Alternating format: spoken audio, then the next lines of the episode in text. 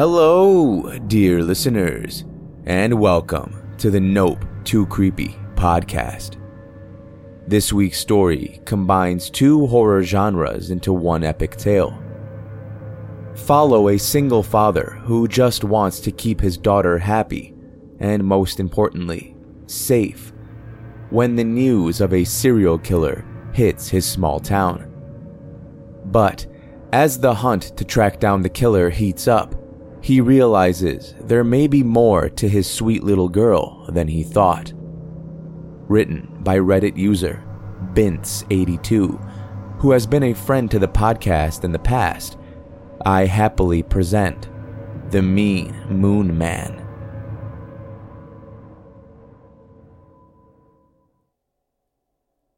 My five year old daughter, Clara, reminds me of my grandmother, Lanona who was most certainly a witch. Strange things would inexplicably happen around Lanona. Entire shelves in supermarkets would unhinge and crash jars to the floor, and people around her would occasionally slip, like in the cartoons, their legs straight up in the air as if tackled by an invisible linebacker. Any time something strange like that would happen, Lanona would look at us and laugh softly with her raspy breath. kind of like Santa, but with a soft Italian O and barely audible, breathy H. And like any other Italian grandmother, she cooked throughout the day, hunched over her stock or stew or braise, breathing in vapors and adding pinches and dashes from her unlabeled spice rack. Wild rabbits were not safe from her, and some said even the squirrels and chipmunks would wind up in her stews. When we had company, Lanona would announce the dishes halfway through the meal, and she would relish as the Americans' faces turned and grimaced at the stuffed pigeon, braised rabbit, cow tongue, and cow brain. But she did it that way really to entertain herself. We would catch her sometimes, scratching her back with a wooden cooking spoon, and she'd laugh. Ha ha ha. It adds flavor, and it protects. She would never elaborate beyond that. So, as I said, my daughter Clara reminded me of Lanona starting at age 3. Small toys would fall off the shelf, or a fresh pyramid of stacked oranges would collapse and jumble through the aisles like race cars, and customers would fumble through the mess, slipping like in the cartoons. And Clara would just smile and do a little laugh under her breath, just like La Nona. Hmm, hmm, hmm. She would say it in a sing song, preschool sort of way, and if I were to shoot her a glance throughout any of this, she would follow up with her way too loud toddler voice. It wasn't me. One time, when she was four, we lost track of Clara at the Lego store in the mall. After several panicked moments, we had the whole store staff and mall security involved. And just as we were about to call the police to report a child kidnapping, I felt a tug at my pant leg. I was here the whole time, just invisible, she announced triumphantly. The mall cops, the store staff, and the mall pedestrians that had joined in on the search were collectively shocked at how she had snuck up on all of us. Where did you go? I remember crying, still terrified and shaking with adrenaline. Hmm, hmm, hmm. She had responded. The head of mall security, having been searching with me for most of the time, was so perplexed that he subsequently reviewed the video feeds and for the life of him could not find a single trace of Clara from her disappearance up until she reappeared. He had called me with a grave tone, explaining his findings. I had nothing more to offer other than half joking that some say my family has a line of witches. He turned even more serious and said he had a Hessian great aunt who the town believed was a witch, and that I shouldn't joke about such things. La Nona passed away at age 90, peacefully in her sleep. A whole flock of birds had gathered in front of the house, and as the ambulance wheeled her out the front door, the birds erupted in song, creating a pandemonium that took 20 minutes to dissipate, and the block was talking about the avian gathering for months after. The story would be retold any time La Nona came up in conversation, which was whenever something strange occurred in the town. When they buried La Nona, the priest fell into a tongue tie throughout the eulogy. He later stated it felt like all the words were coming to him, thick and jumbled, like jello. And the mechanism that lowered the coffin into the grave failed, leaving La Nona above the ground throughout the night after mortuary technicians were unable to resolve the jam. Local legends developed that some had seen La Nona wandering the streets that night, chuckling, huh, huh, huh, as she shambled by. But I never believed any part of it, and firmly believe she is at peace within the earth. I was washing dishes after dinner while Clara ate strawberries in front of the television in the family room. The cartoons were rolling, but at some point it transitioned to the evening news, and I didn't think much of it, especially when the opening segment was on dog and cat ownership tips, and we had been considering getting a cat. I heard Clara yell out, Aw, I want that one. No, that one throughout the segment, and I chuckled to myself. Normally, I would ask if she wanted to go to the park really quick before bath time, but the new curfew had mucked up that idea. It was, after all, a full moon. We had just moved to a new two story townhouse with the kitchen and family room on the first floor, and bedrooms on the second. We were right across the street from the town's new sports complex that boasted three fields soccer, football, and baseball, each outfitted with modern scoreboards and bleachers with an announcer's room. They even had a full playground for toddlers and older kids, a dog park for both small and large dogs, and even a snack shack where Clara always begged me for fries or a corn dog while we watched the games. Daddy, can I watch the games from my room tonight? Sorry, honey. The games were canceled tonight. Maybe tomorrow's games. It was true. We did have a view of all three fields, and at night, when they were lit up, we could see all the action from the window. It was like our own box seats, and I would sometimes make popcorn or bring up some candy and tomorrow morning we can go to the forest park, she added. Sure thing, as long as you get ready for school early enough. The forest park was the park we used to go to before the new complex. It was a five minute walk through a forest path that was bordered by fenced in backyards and eventually opened up into a large clearing surrounded by trees with various paths emptying into suburban streets the news suddenly jarred to a new development in the full moon serial killer murders, and I frantically searched for the remote. Another full moon tonight, and yet another victim claimed by the full moon serial killer, the news anchor said. This marks victim number six in what is being called the worst spree in this state's history. I found the remote and shut it off. Okay, kiddo, time for bath, then books. I had heard enough of the full moon serial killer, or FMSK for short. It was all you would hear buzzing about as you waited in line at the bagel shop, or dropped the kids off at school, or withdrew money at the bank. The FMSK. The MO remained the same a single, one to one and a half inch pierce to the jugular, where the victim would bleed out before they were able to find help. Always on the night of a full moon. It was why the town had set up the curfew on full moon nights, and cops and the neighborhood watch were posted every few blocks. But there were always a few folks that worked late and took the bus back, or had partied too hard at an after work happy hour, or just plain forgot it was the night of a full moon.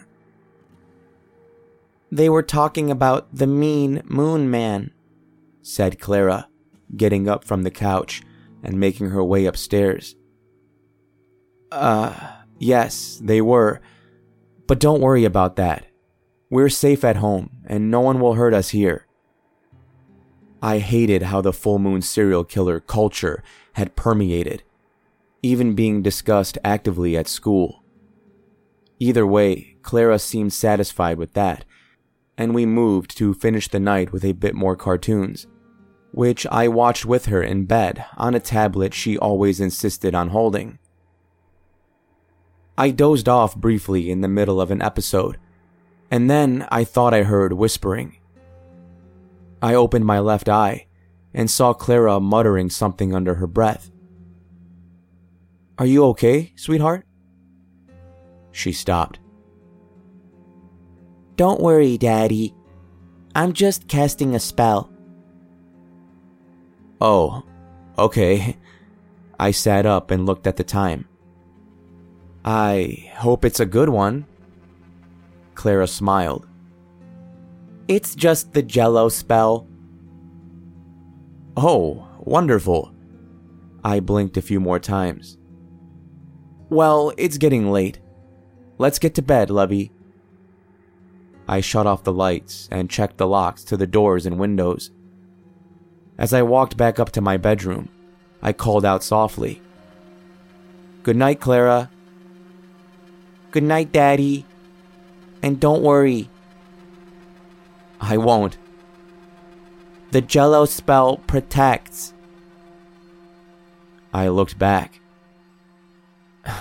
Just make it a good flavor, I said. Clara giggled softly. I was up early the next morning at 5:45 a.m. to get myself ready for work and pack Clara's school stuff. I put on the morning news, and again, they were harping on the full moon serial killer. For the first time, they flashed a police sketch a man with jet black hair, wearing a black face mask and a gray suit jacket with an open white collar shirt. And many of Detective Javier's theories, along with the murder weapon, have been confirmed. The kitchen knife. The FMSK's attire, dressing as an office worker commuting in from the city bus, and talking into his phone about business related matters puts the victim on low alert and allows the attack of opportunity.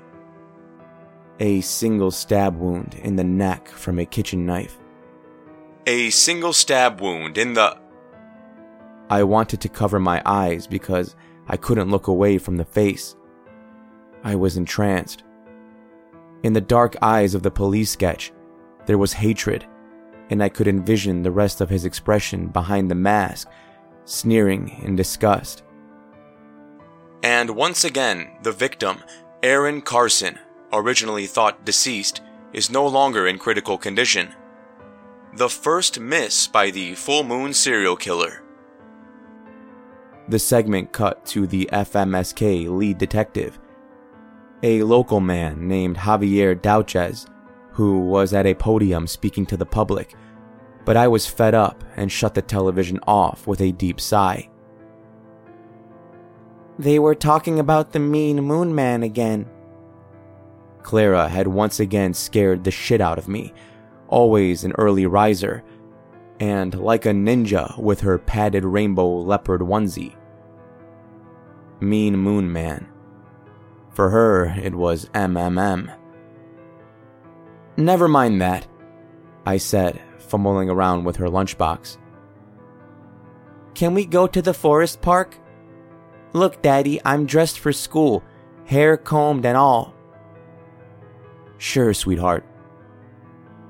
After we ate, we exited our townhome into the cool, crisp morning, skipping across the sports complex, and trudged uphill through the forest path to get us into the forest park.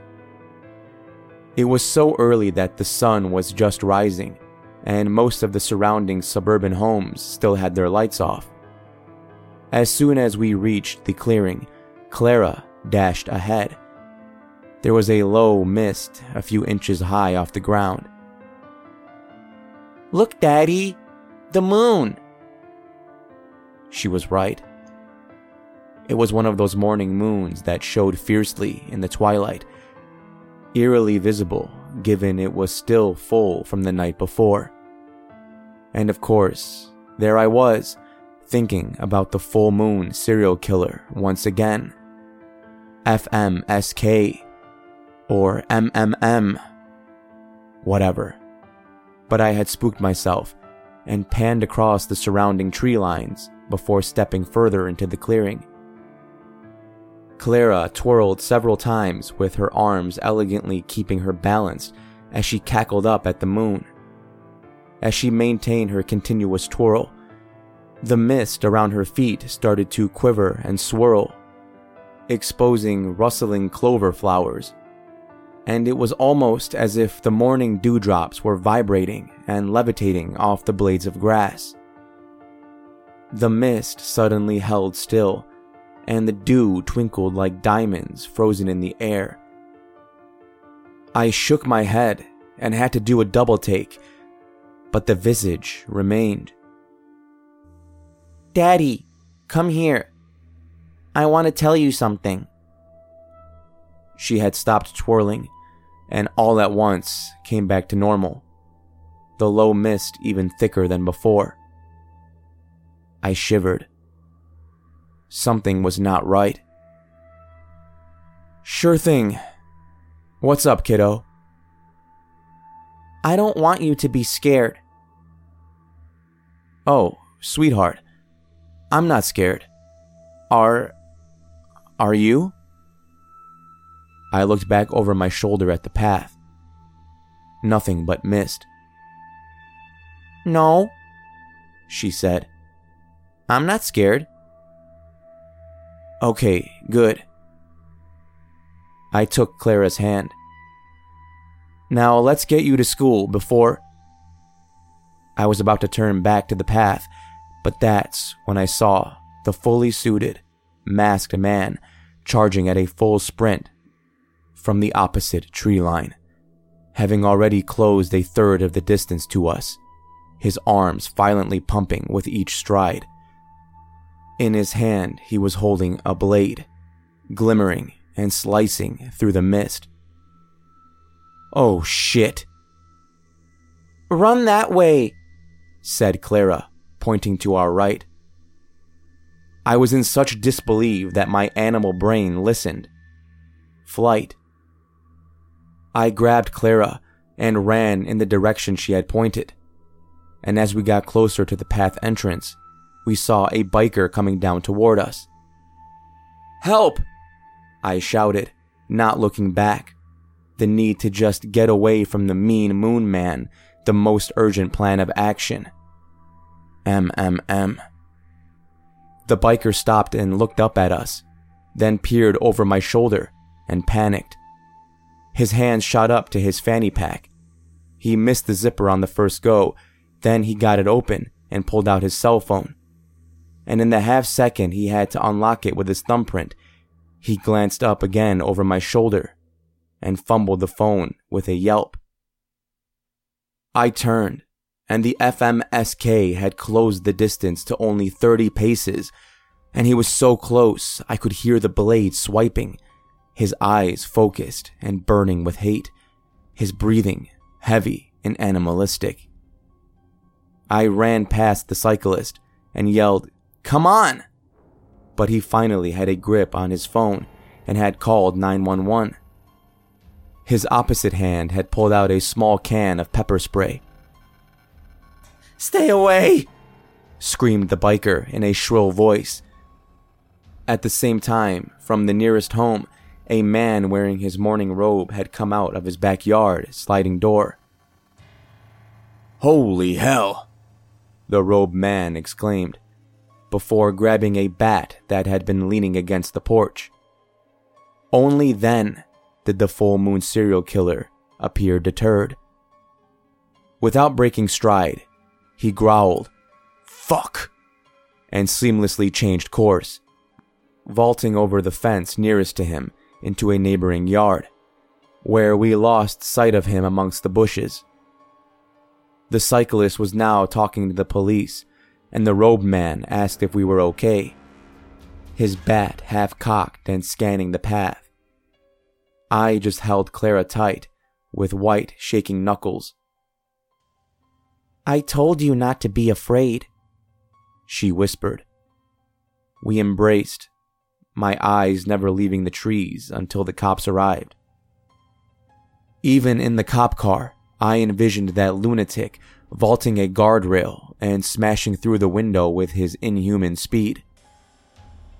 Only in the precinct, with the detectives, where I first met Javier Douches, did I feel safe. We were back home by late afternoon, and Clara was taking an early bath. I was emotionally exhausted. Detective Javier and the police were downstairs in the living room, finalizing security arrangements. Clara was blowing bubbles, and they gently rose to the bathroom ceiling as I prepared her towels. Okay, Clara, just a few more minutes, then you can watch cartoons before bed. Okay, Daddy. I paused. She seemed totally fine since the incident at the park. It had been me that couldn't stop shaking. Clara turned to me, blowing a new bubble with slower breath that built into a small sphere. She seemed to be carefully considering something. He's running out of time. I thought initially she was just playing with her bath toys, when the moon starts to rise and it's not full, he'll be out of time. Her words felt icy, and I felt the urge to shiver, to shake off what she had just said. No, don't say that, I said. The bubble she was blowing had grown to the size of a softball and had still not popped or left the plastic blower. Sorry, she said. No, no, it's okay. Everyone is just tired. I tried to smile, but it felt like a grimace. We're safe now. Here, at home. I added, though I think I said it because I needed to hear it. Yeah, Daddy, we're safe, she said, then added her little laugh. My smile relaxed. Five more minutes, kiddo. As I exited the bathroom, I took a peek in the mirror and saw the bubble had grown to the size of a soccer ball, and I shook away the feeling that it was starting to develop a face. I put Clara in front of the TV upstairs and looked out of the window to the sports complex. Not a single soul was out there, except for a few police cars, and some plainclothes officers Javier indicated would be patrolling the area by foot. I peered down and envisioned the sneering killer scaling the wall and brought myself some comfort in seeing nothing of the sort, and also concluding there was no way to grip the siding. Clara's words rang in my head. When the moon starts to rise and it's not full, he will be out of time. I glanced at my phone. 27 minutes until sunset. The moon would not be out in the sky quite yet, but technically, wouldn't it be considered rising at sunset? And the last attack happened during the day, with apparent urgency. Detective Javier had asked me to talk things over, and we sat in the living room, silent at first, as he knew I had been through a lot, recounting our story over several hours. His voice had a practiced reassurance from talking to countless victims, and he had a slight French accent that calmed me down. Was he tapping into my childhood Pink Panther days? What I'm about to tell you breaks decades long professionalism, something I would never do with a member of the public.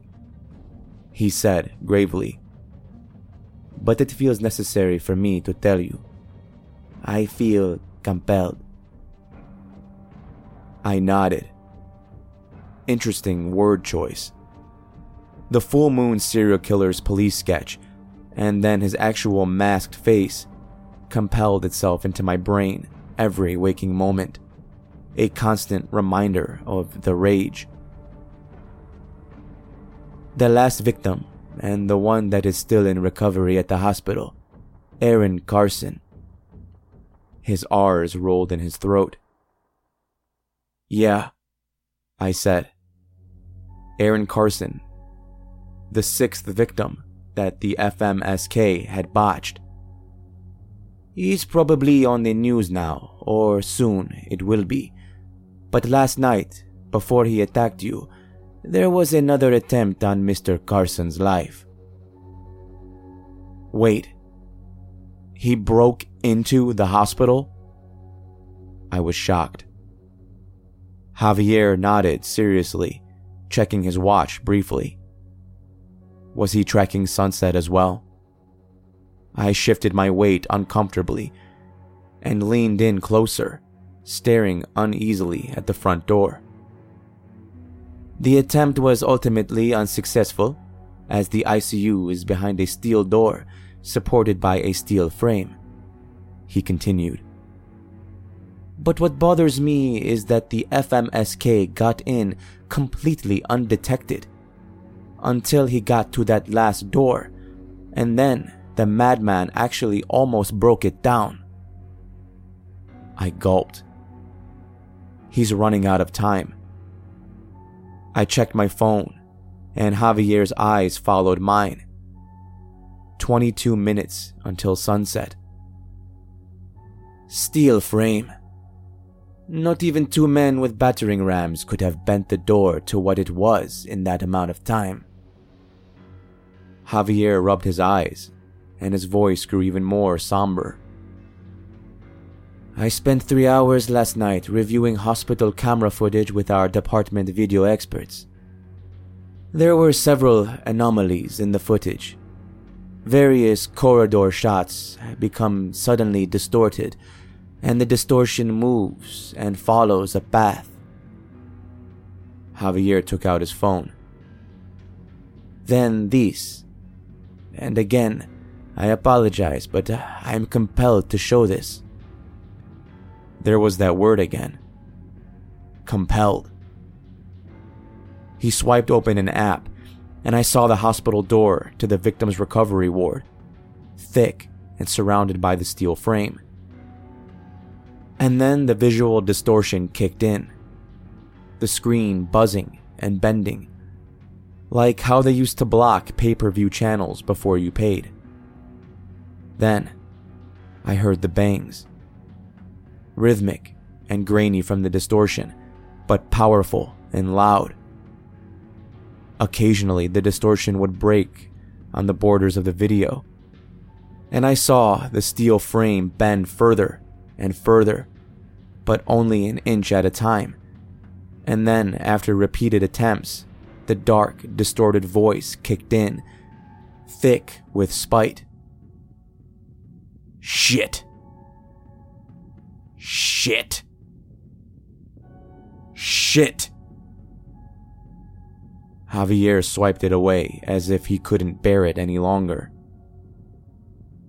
He stopped when security caught on that something was happening and the distortion trail goes back out to where it came from. 18 minutes until sundown. Now, You would think it ends there, but it doesn't. Javier swiped his phone a few more times. We were able to get doorbell camera footage from a house across the street from the backside of the hospital. Look.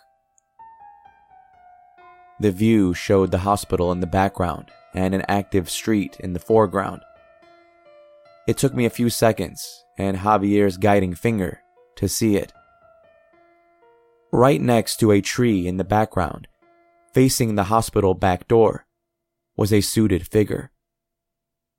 He was suspended at least two feet in the air, quivering and twitching, arms stretched out into a T.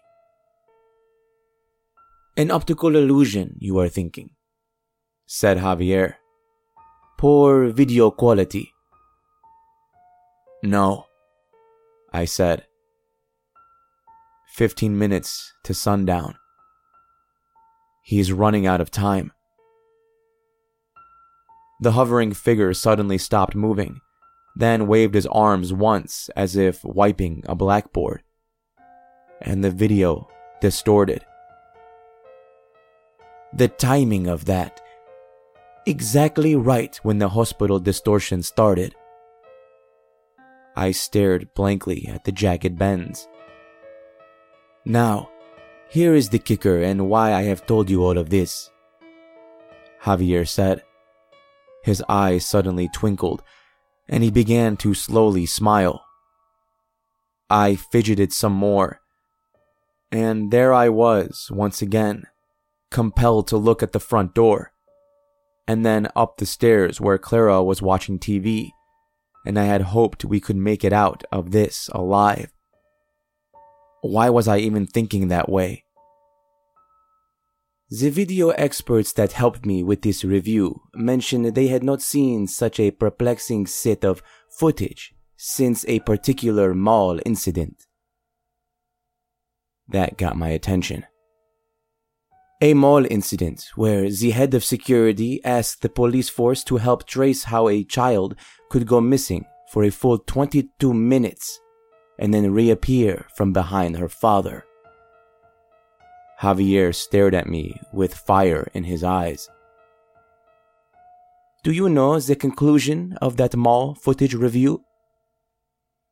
I shook my head and noticed how heavily I began to breathe. Javier simply smiled.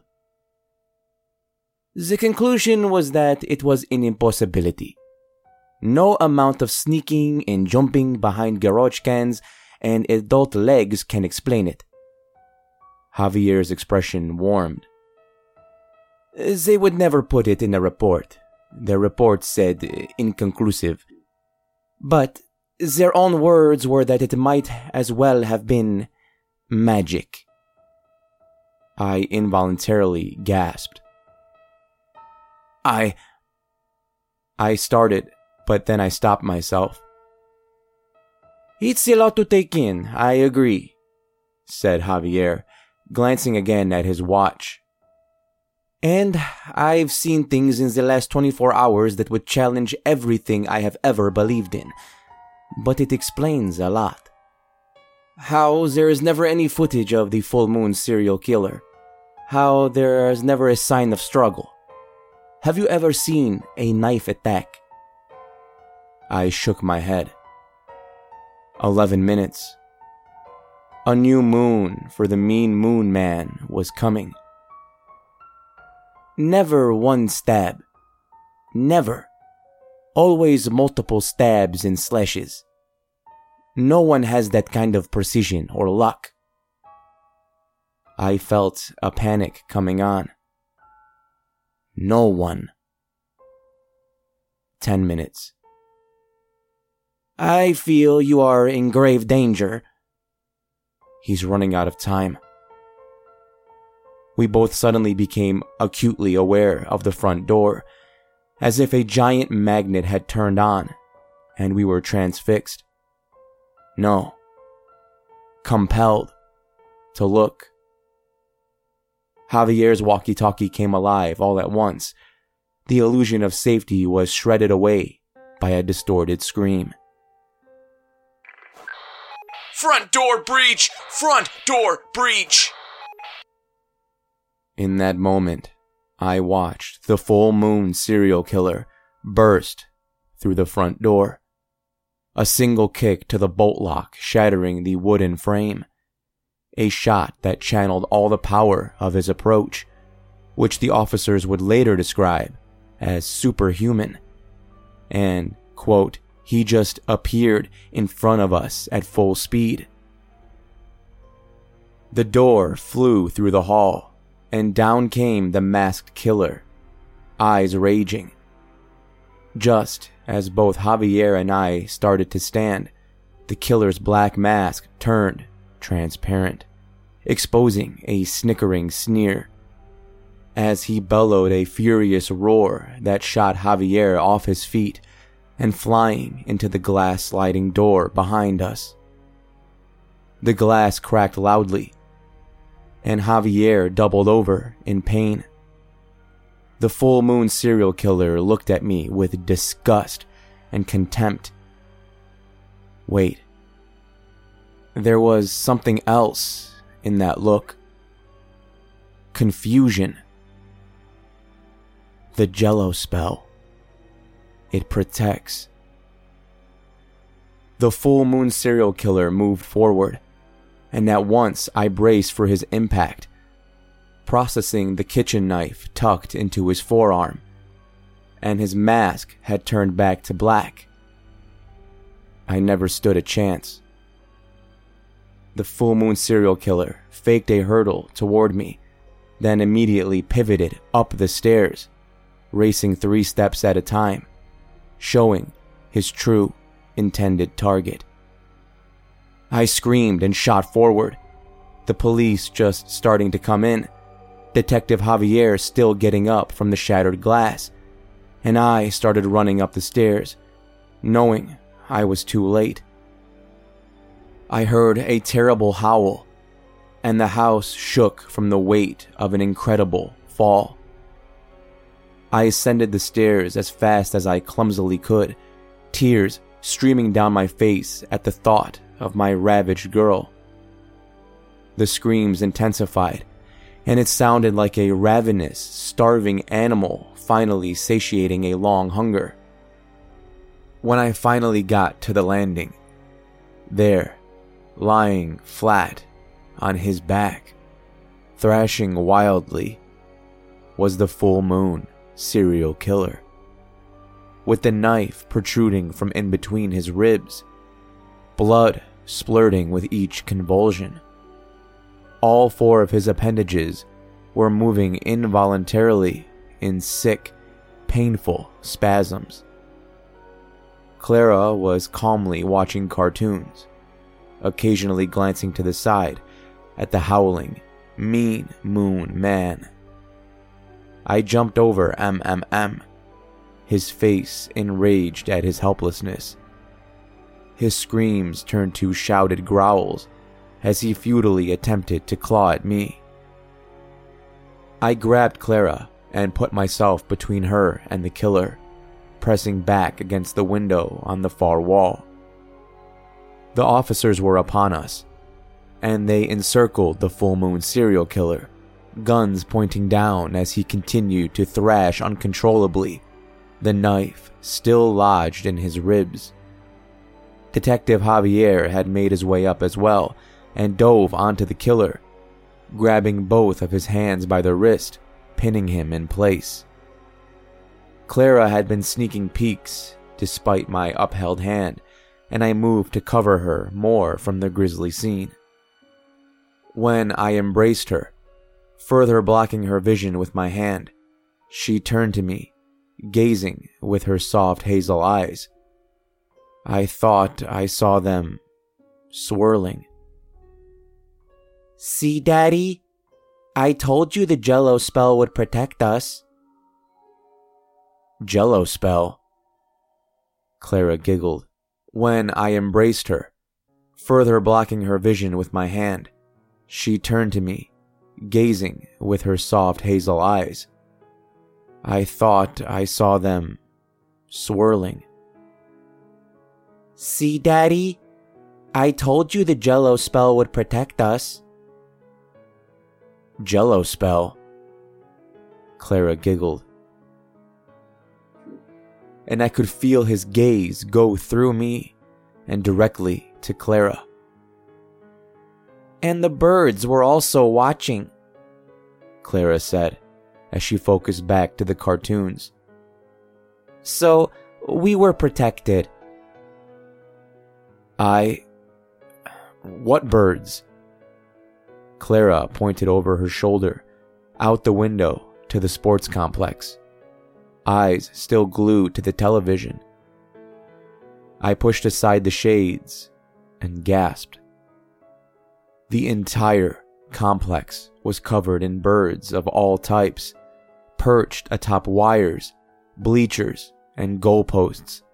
Not one of them made any movement or sound. It was the stillness that horrified me more than anything. The full moon serial killer began to froth red at the mouth, and his convulsions turned stiffer. Then, in the far soccer field, I saw La Nona. Her skin was like ash, and her eyes were sunken. She was hunched over with a peculiar smile that seemed to beckon me. My hands went to my face. She started to move her blackened lips. And one blink later, she was gone. I heard three distinct gusts of air in the distance. Or were they laughs? And felt tears fall down my cheeks. The full moon serial killer's movement stopped, and I caught one last glimpse of his contorted face, his mask pulled down by a wild swing of his clawed hands. The expression can only be described as unadulterated anger. I felt Clara hug me tighter and rub my back softly. La Nona says hi, she whispered.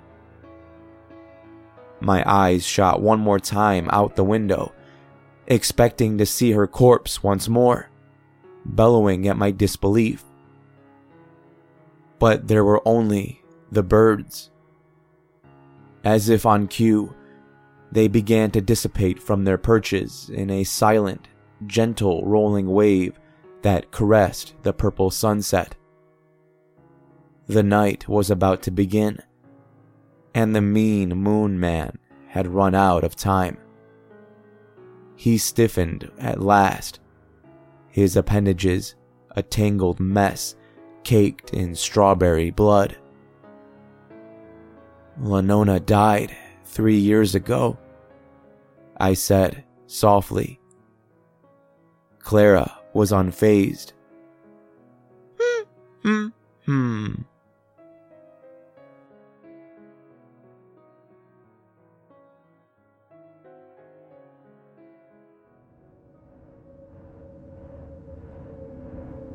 Man, imagine getting whooped by a little girl like that you would be the laughingstock of the serial killer community. Maybe FMSK is better off dead at this point, huh? Anyway, I always love a story that makes you wonder who the villains truly are. Shout out once again to the author, Bince82. I'll leave links to connect with them in the show notes, as well as a link to check out another episode that featured his story, though there are more than one. Until next time, dear listener, this is your host, Dan David, reminding you all to stay safe out there. I'll be seeing you in the next episode.